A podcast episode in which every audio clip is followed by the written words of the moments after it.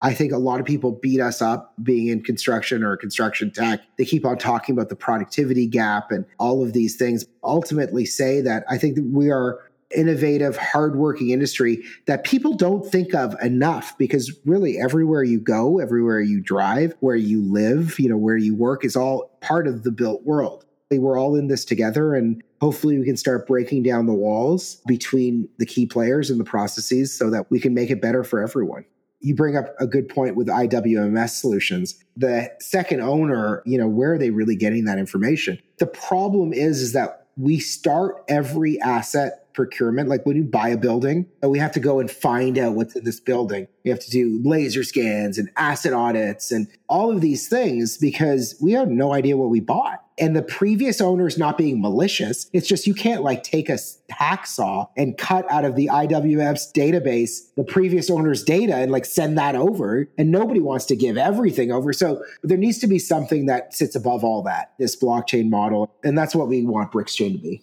I do see a multi chain universe out there. I don't think Brickschain will be the only construction blockchain player in North America, but I do believe that a large part of what we want to focus on is continued interoperability amongst other chains and other software packages and other key players so that we can really drive in the trust, integrity, transparency, and openness that a blockchain provides. Hello, and welcome to the Constructrr Podcast. The Best Way to Build It, episode number 86.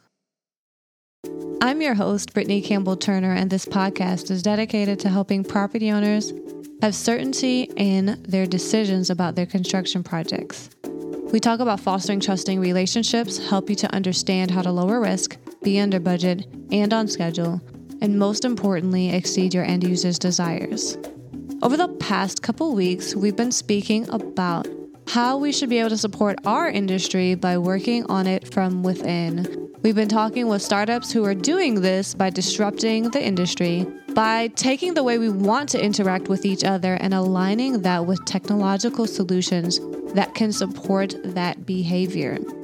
So, over the next couple weeks, we'll continue to speak with companies that understand that we need to disrupt from within. So, last week we spoke with Chao Cheng-Shorland, CEO of ShelterZoom, is a blockchain based online offer solution to make offers for real estate online. It streamlines the process of making real estate offers, reducing paperwork, and bringing greater openness and transparency about when offers have been made and the acceptance, making it available for MLSs to simply plug into. Chao talks about how this solution will help buyers, sellers, landlords, and tenants with the upfront offer process just prior to the legal documentation process. They actually have plans to enable a global real estate market. So if you haven't listened to that episode yet, check it out at constructrr.com slash EP85.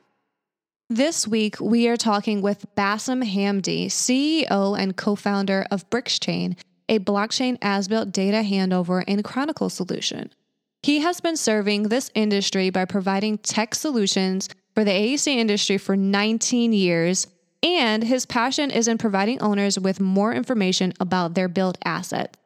Ultimately, increasing value in the long term for resale, providing key information on projects, and consensus driven operations and maintenance manuals. He wants to make using project data after your complete project easy transitioning into managing your built asset and for future owners. With that, let's get into the interview. Today, we're talking with Bassem Hamdy, CEO and co founder of Brickschain. He has 19 plus years of construction tech experience, and he says that 95% of project data gets lost. The complexity of budgeting, planning, and managing a construction project leave major gaps in recording transactions in a permanent and coordinated manner.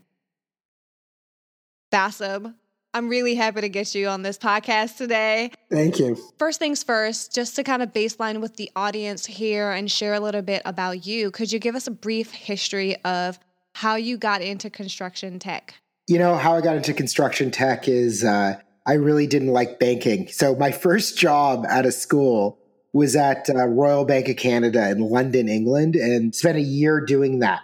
I came from a family of engineers, civil engineers. So my uncles, my dad, my grandfather, and they were all wondering why I went to business school. And then I came back and I said, well, let me try this tech thing. And of course, I end up in their industry basically. I think it was kind of meant to be. But yes, 19 years, believe it or not. Luckily, I started when I was 13, so that's fine. Oh, that really helps, doesn't it? oh, man. It's funny how things kind of come full circle and, and you find your passion there. Yeah. You know, we're going to be talking a lot about facilities management and asset management post project. I just want to, for starters, what the state of the industry is on that front. And then we'll dig into Brickschain and, and how it helps let me first ask you what do owner operators need from their project data for facilities management or asset management purposes? I think there's an interesting turn when you talk to uh, big owner developers, big owner operators. We don't build projects, we build facilities, we build buildings, we build the physical, but we've broken it down to these concepts of projects. And a project in itself is like, you know, they talk about you know, three blind people touching an elephant. A project is different for the general contractor, from the engineer, from the subcontractor. So when we talk about what does an owner need when a building is being completed construction, they need to know what's in their building in detail. They need to know what's behind the wall. And I think those are the interesting conversations we have with owners. I remember sitting with one early on in the days of Brickschain, and we were talking about, you know, what to do, getting some discovery done the guy said very frankly, he goes, if you can tell me why that wall is leaking, you've just solved the billion dollar problem because they really don't know. And I, we, we have a joke around Brickschain. You could buy a 2002 Toyota Tercel, put the VIN number in Carfax and get more information than you'd get buying a $300 million building. Wow. it's nuts, right? Yes. Forget about the first owner of that building. What about the second and third owner? What do they actually have problem case is dire in a lot of cases. You know, what if a material is known to cause cancer and is emitting something? Right now, we don't know if it's in our facilities. I think we could do better as an industry as well. Just telling people what they're actually buying. I think this litigation game tries to keep everybody hiding their cards when in reality, these are life and death decisions that we're making every day. So uh, they need everything, not the most minutia. I don't think they care that you know Joe worked on March 23rd for three hours. I don't think they necessarily need that, but they need to know what Joe installed and how it was connected. Look at a picture of what was done versus going through reams of data. Because right now, the alternative is just going through PDFs. For one of my clients, you know, I went through a scenario with them where they wanted to just get a handle of all their assets for their portfolio of real estate buildings, right? Breaking that down into grave detail without, say, for instance, getting, you know, their CAD drawings. I mean, lots of owner operators don't even have the software for BIM drawings, right? That's exactly right. Like we have this system, IWMS system, that we want our CAD drawings to be uploaded, but it still doesn't like detail it out per the type of asset and the detailed level that they may be looking for. And it's a real problem. We went back and we asked the architect and engineer for something high level, but it's like pulling teeth. Yeah. I mean, quite honestly. Yeah. I mean, that I just came from AIA, so I have a lot of war stories around that the AIA National Conference, which is very funny side story talking about what's in a building. So three weeks before that, I was at Future Tech, primarily a general contractor's top 100 show, talking about technology, large engineer, large EPC. And then I go to AIA, and in one breath in, at Future Tech, everybody's talking about their amazing specification parsing tool, you know, how they read specs into lines in a database. And then I fly to AIA, I'm talking to the guys that create those specs, and they're like, we have the best security around our PDFs. Nobody can take data from our PDFs. We could never be blamed for anything. I'm like, you should probably pick up the phone and call somebody at the other side because they're parsing your data. And, and they're like, no, they're not. Yeah, they are. Oh my goodness. That's incredible.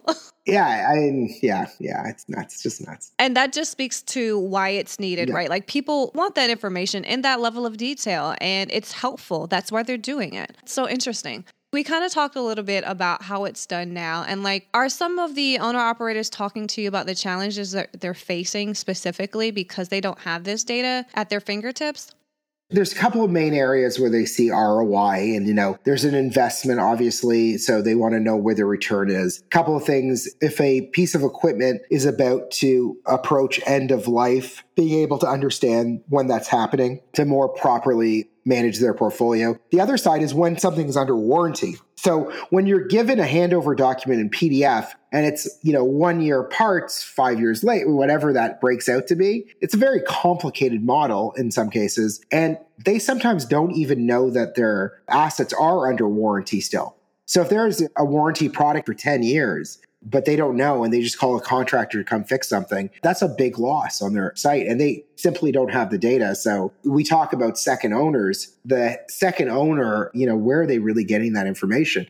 You bring up a good point with IWMS solutions. The problem is, is that we start every asset procurement. Like when you buy a building, we have to be like Columbo. You know, we have to go and find out what's in this building.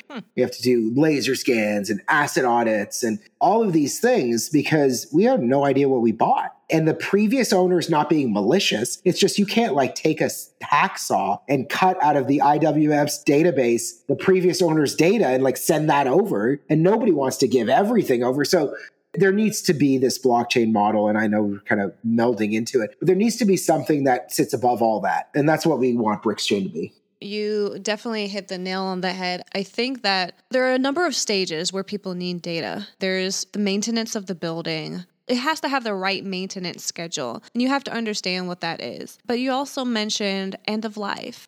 Same thing for those assets. And then even the building infrastructure, there's just so many layers.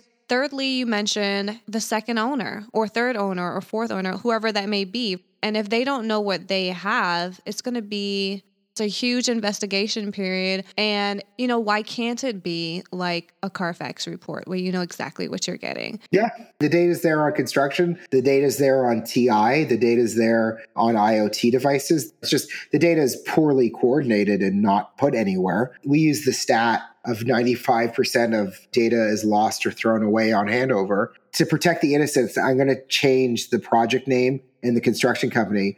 When I was working with my first job, I was 25 years old mm-hmm. and I closed out a stadium project because I, you know, quote unquote, knew the computer. And it's like 2000 and we were using like Microsoft Access 97 God knows what's happened to that data. It really is a challenge that, you know, we build great things that endure, yet we don't let them endure properly.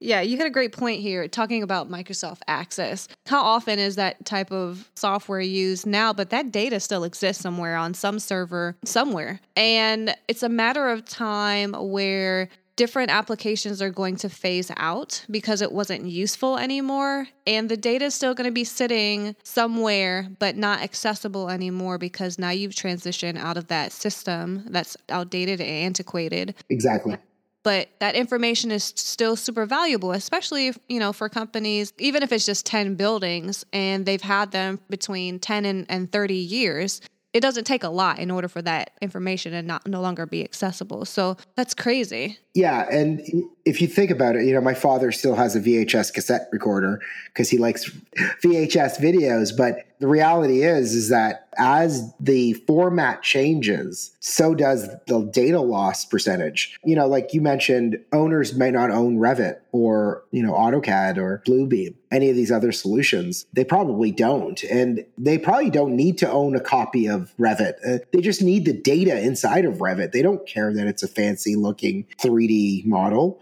They just need to know what the specifications are from, you know, maintenance on an air handling unit is. So we keep on trying to force them to use BIM and BIM's becoming like a warm blanket, you know, like if only we could get to, you know, level whatever BIM. But the reality is, is once that thing is delivered, and if I own a building, I'm not opening up that BIM model. I just want the data. I just want to look at stuff. And we keep on trying to force people to use these super expensive solutions that will eventually no longer work because that's just the history of technology. Every company that's listening to this knows there's one PC in their office that has like Windows XP on it because there's some form of data that they can't get off that PC. Like every IT guy knows that story. It's an unfortunate story story because there's there's nobody that coordinated the data in something like a blockchain. Well, and it takes that 10 minutes to start yeah. it up and everything like that. you know that story. Oh, it's like, oh, I, I sure do. I got to use the XP machine.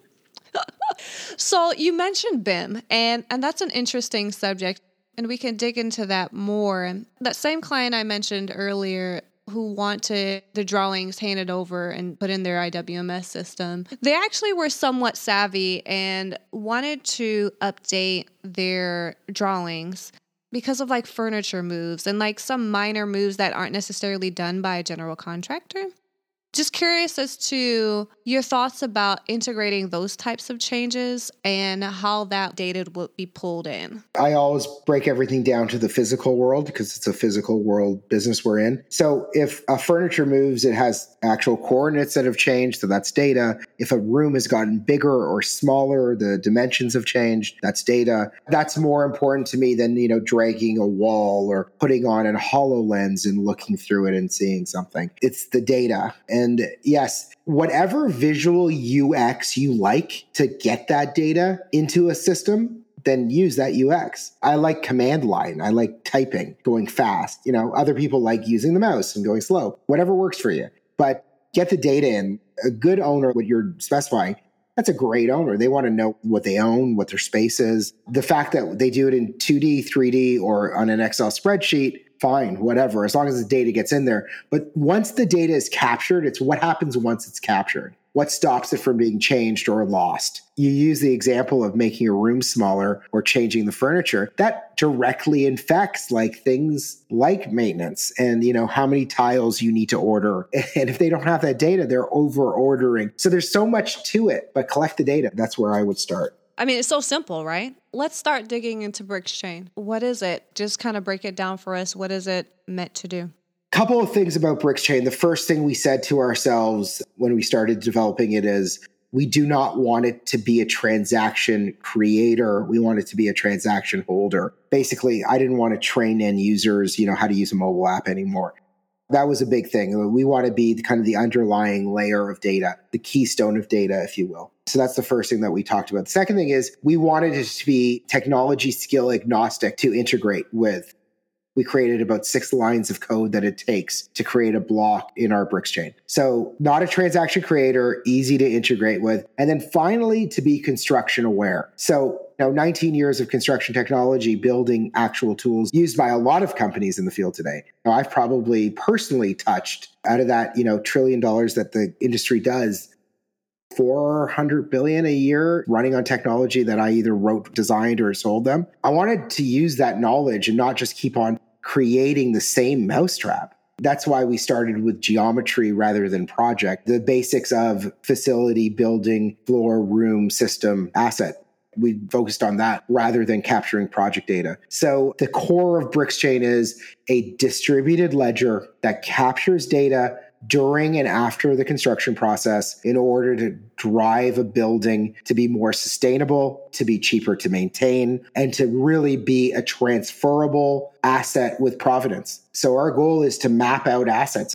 You know, it's the great building genome project of our time. Find out what's in these things and make sure that we track it going forward. And in itself, that's a currency data, but we are not a currency play. We are not an ICO play. I respect some of those folks out there that have done token sales and such. But in a lot of cases, they've detracted from the concept of blockchain. So sometimes I have to kind of mumble, yeah, we're a blockchain play. You know, at the end of the day, a distributed ledger locks things in so they can't be changed and are highly secure and highly efficient on how it holds data. It's not even up for debate. It is a better technology than a centralized database. The reality is, is that we have to get over this kind of Bitcoin hump in order to explain that. I actually have a slide in presentations that I've done over the past, I don't know, four or five months that literally says blockchain is not Bitcoin because people really do get that confused. Yes. Blockchain is definitely the, the technology that supports cryptocurrencies. It's the technology that allows for that immutability. It allows for that level of security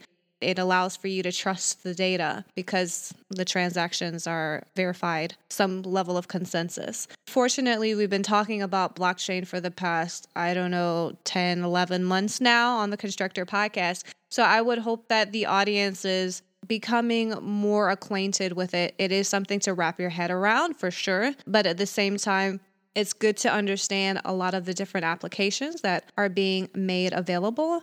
I want to jump into about your two products that you've released, Handover and Chronicle, Brickschain Handover and Brickschain Chronicle. Could you explain what both of them are?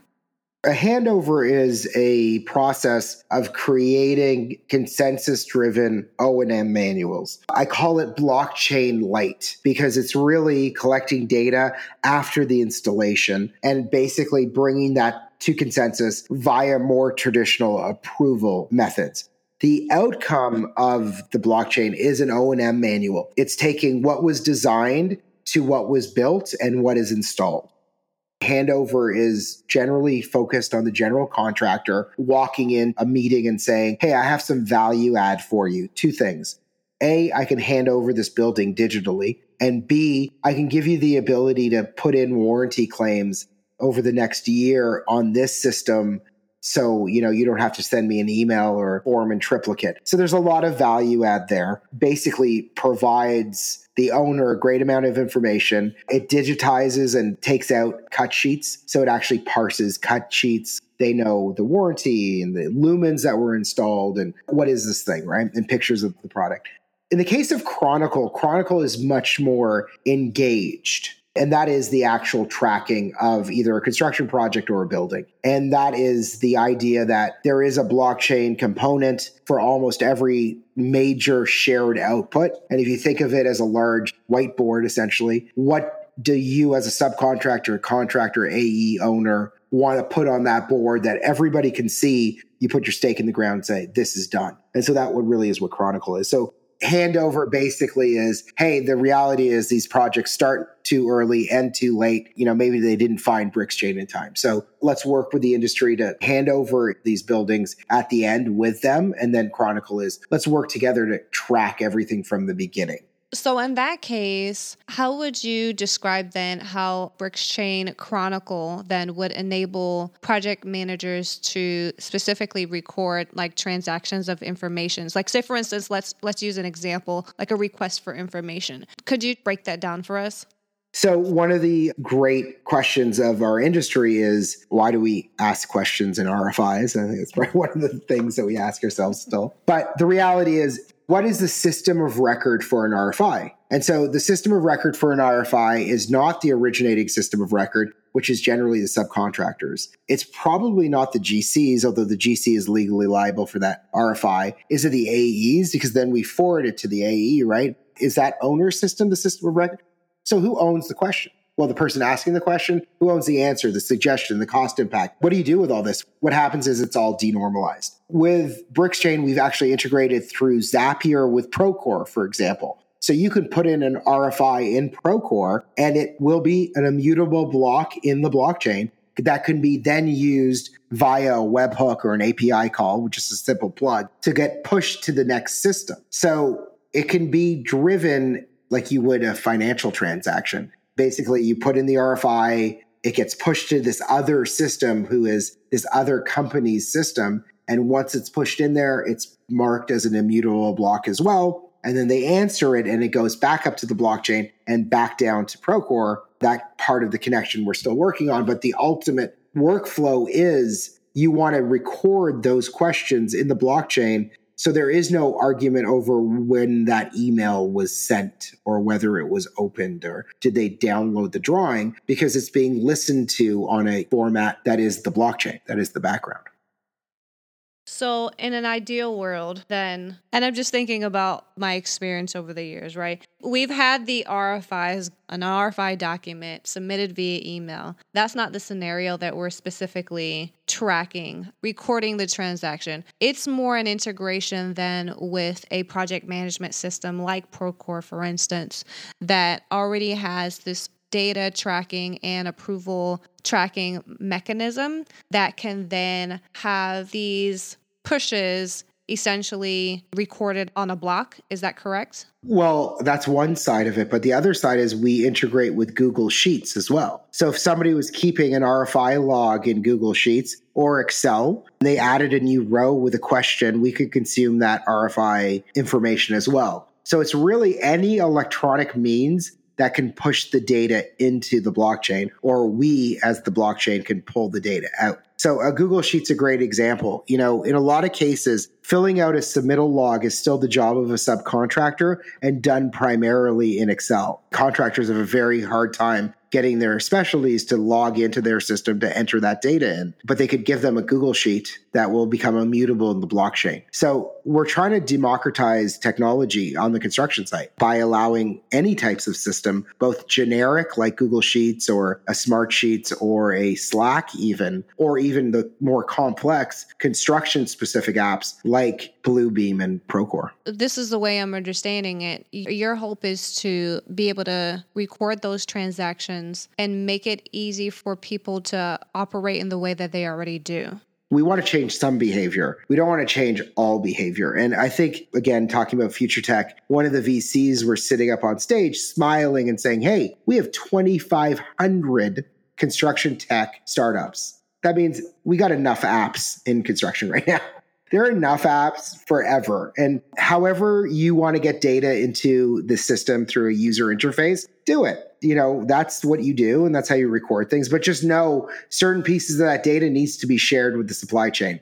And those pieces will be pre-plumbed regardless if it's Excel or a database driven system pre-plumbed into the blockchain so it can be made available to all other members of the chain. We're trying to impact the end user the least. We don't want to have a huge day's worth of training or learn how to use a new solution. That makes a lot of sense. And so we talked a little bit about the integrations with other software platforms. You said Slack, Google Sheets, Procore. What are some of the other integrations that you guys have? Sure. Uh, ShareFile is one that's used. That's a big one for a lot of folks because a lot of people use ShareFile. MySQL, Oracle database, so database driven stuff. We have integrations with force.com so that, you know, information driven through kind of a Salesforce or a ServiceMax style interface can be brought into our blockchain. Dropbox, Google Drive, so just a whack of different integrations. I think we have 26 with about seven more on our roadmap curious about i mean we talked about bim a little bit earlier. Like autodesk products is granular level of detail sort of on the roadmap. Do they have a roadmap for integration at all? We're doing investigations with autodesk and revit. We're working on integration with ubim who has a revit plugin. Great guys. Um, we're talking about how can we get the data out of revit into Brickschain unfortunately a lot of the models aren't data rich or data rich enough to provide any real value beyond geometry. But we're working on that side. There are also webhooks that we can utilize using the Forge platform for further integration. We have to see where that goes. We actually have not talked to Autodesk specifically. We have reached out once, but haven't received a lot of feedback from them. We'll see where that goes. Well, when the audience is listening to the podcast, push this to the Autodesk. and, uh, It's good to hear that you guys are thinking about how to integrate BIM. And it's unfortunate that it's not data rich. That's again a behavioral change that we'd love to have take place down the line so that we can take advantage of the data in this way. I totally hear you. So, the Foundry platform, could you tell us what that is, what it looks like, and how it can be used? Foundry is, um, in my mind, everything here. It's a combination of two different blockchain technologies that we utilize and a graph database. So it's really the engine of learning and of processing and of on the big data scale, the ability to really drive the industry forward. Because we're creating a common language around buildings by collecting the handover data and chronicling construction and facilities management, we are actually helping the industry come up with a standard, at least in North America, that's been very elusive. Foundry allows you guys, eh, hopefully long term, to predict failures of buildings and predict other issues that may come up with the real assets we have in the world. Obviously, right now it's early days. So those are forward looking statements. But ultimately, you know, I talk about machine learning and AI uh, quite a bit. And one thing that we talk about is how do you get machines to learn about construction? It's so chaotic. And well, it's even more chaotic that we don't have a singular vernacular to talk about. So companies like Smartvid are really crushing it in the machine learning side around the concept of safety and analyzing photos and looking yeah. at things. Uh, but on the bigger scheme of how do we process whether a project is going to result in a bridge falling down, it's been, like I said, very elusive. And, you know, I liken it to trying to teach a, a child how to read by randomly walking in the room every once in a while and screaming at the kid because we don't have any data standardization or data collection standardization. So, how will we teach a machine what we can't teach each other? So, Foundry ultimately is trying to be that great equalizer, taking data, normalizing it using plain English tags like company and subcontractor, not XBF underscore SC underscore name. Like try to keep the tags very plain English and then normalize the data so that we can report on it effectively. And so things like, you know, one of the early projects we undertook with Foundry is the merging of the recall database, the national product recall database, with products that are installed in buildings. So we do a fuzzy logic match on things that have been recalled. And you'll be amazed how many products have been recalled that are still installed in buildings. So um, that's a that's a great example of just mashing up the data and getting a really easy thing once you're on the blockchain, an easy thing to produce, but a very difficult thing to do now. Oh, that seems so valuable. It's taking the data that you have and making it tangible, if you will, so that you can understand, you know, on a, on a deeper level what to do next. So, could you share with us about the blockchain protocol? So we use two protocols. One is Uledger, which is a, a blockchain that was originally built with Deloitte. It's a great company out of Boise, Idaho, who we have a partnership with. And they provide something called Merkle hashing, uh, Merkle encryption. So it allows a node to come to consensus without having to go back to the entire blockchain. So it's great for performance we've introduced um, Hyperledger Fabric for smart contracting and other, you know, more complex workflow around the blockchain. So let me ask you a quick question about case studies. Yeah, what are some case studies that you have going on right now? We launched about a month ago, so we've been in stealth mode. We thought it would take us a couple of months to get our five pilot seats, and it took seven days. So we filled up all five pilot seats over the last month two things that we're working on right now are two pretty hefty handovers. So getting the data out of Word, Excel, shared drives into the blockchain for handover. And the other one that we're very excited about is with a large owner who wants to manage the entire cycle of the change out of an air handling unit. So just all the way from initial specification through procurement through logistics, through installation, and then ultimately maintenance. So that's not an entire building, but it's one part of a asset. So that's our most interesting case study, if you will, because my network generally is general contractors focused on helping them hand over projects better. Sure, that makes a lot of sense. And then you're proofing that model, you know, time and time again it's going to be great to validate that it's it's very useful. So, Brickschain is endeavoring to coordinate data on every asset on the planet. You talked about how quickly you guys were able to seven days to to get pilots. Yeah. Tell us about what the future looks like. What are the next steps to achieve that asset data tracking on the planet? Right now, it's very hands on. All of that great automation isn't coming in handy right now because we're just figuring things out on the data acquisition side. So it's very human intensive right now, but over the next six months, we expect to drop off a huge amount of the manual labor that's required to parse a cut sheet. So that's the first step. The next step is really focusing on the supply chain and the marketplace focus of getting materials procured, delivered, and installed into construction projects. So our focus is really the supply chain side of the game around smart contracting. I do see a multi chain universe out there. I don't think Brickschain will be the only construction blockchain player in North America, but I do believe that we are kind of first to market and, and hopefully first to product market fit. But ultimately, uh, a large part of what we want to focus on is continued interoperability amongst other chains and other software packages and other key players. You know, we would welcome manufacturers being involved at the same level we would welcome unions to be involved. We're trying to keep ourselves as open as possible so that we can really drive in the trust, integrity, transparency, and openness that a blockchain provides. Oh, that's wonderful. So, is there anything else that you'd like to share with the audience? Overall, having been in this business as long as I can, I know one thing is that we all have amazing intentions. I think a lot of people beat us up being in construction or construction tech. They keep on talking about the productivity gap and all of these things. Ultimately, say that I think that we are innovative, hardworking industry that people don't think of enough because really everywhere you go, everywhere you drive, where you live, you know, where you work is all part of the built world. So I think ultimately we're all in this together and hopefully we can start breaking down the walls between the key players and the processes so that we can make it better for everyone. Oh, yeah, I love that. And I second that. Thank you. Yeah, thanks for sharing that for sure. Please tell the audience where they can find you and how they can learn more about Brickschain. Absolutely. You can find us online at www.brickschain.com or call us at 1 833 Brickschain. Thank you again, Bassem. This has been great. Awesome. Thank you so much.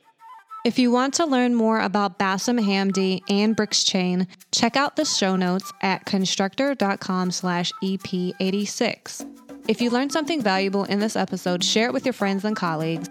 Let me also know if you enjoyed our discussion by connecting with me on Twitter at Brittanie underscore CT or find me on LinkedIn. You can just email me too at Brittanie at constructrr.com. That's B R I T T A N I E at constructrr.com. Next week, we are speaking with Stephen Cutter, Chief Visionary Officer of the Wuji Foundation and the founder of the Landing Eco Institute. While Stephen was at the World Economic Forum, he participated in a hackathon and spoke about how blockchain can be used to help generate quantifiable rewards for the regenerative Earth action. In this episode, we talk with Stephen about the benefits to building awareness of natural habitats for humans and how contributing to it can help businesses and individuals be more successful in their contribution to work and performance. We talk about incentivization behavior to encouraging a new standard to valuing our built environments and the humans in it. I look forward to sharing this interview with you next week. If you haven't already subscribed to the podcast, you can do so at your preferred podcast player. Please leave a review to show your support and let me know you're enjoying the podcast.